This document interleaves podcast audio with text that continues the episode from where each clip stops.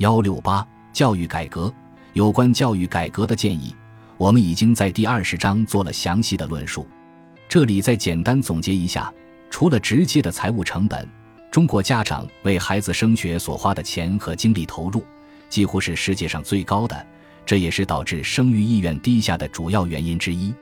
从数据上来看，亚洲发达国家如韩国、新加坡、日本的生育率普遍比欧美国家低。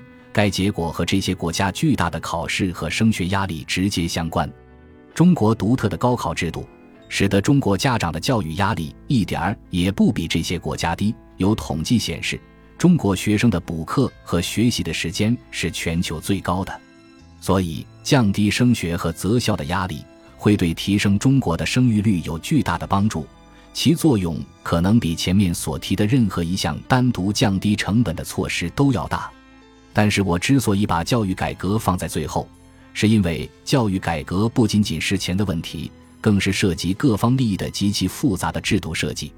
短期比较容易实行的改革方案是缩短学制，即把中小学阶段的时间从十二年缩短到十年，这样可以减轻社会和家长的抚养压力，也可以让年轻人毕业后有更多的时间成家立业。尤其对于高学历的女性而言。多了两年的时间，就有更多的时间谈恋爱、组建家庭和发展事业。其他方面的改革建议操作起来就会更加困难。虽然困难很大，但我们还是要提出一些理想化的建议，以作为长期改革的目标。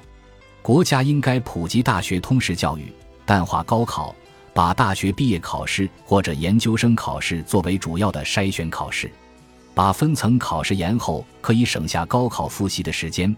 减轻学生和家长的负担，大学教育普及化和通识化也有利于缩小贫富差距。当然，我们知道上述改革是非常大胆和前卫的，但是教育体制存在的问题不仅导致了低生育率，还造成了巨大的社会浪费和人才流失。所以，教育改革势在必行。我们非常有必要把教育制度的改革作为人口战略的一个重要部分。估计效果。教育改革太复杂，未来落地的政策很难预测，其提升生育率的效果也难以估计。但是天花板非常高，最高可以提升零点五的生育率。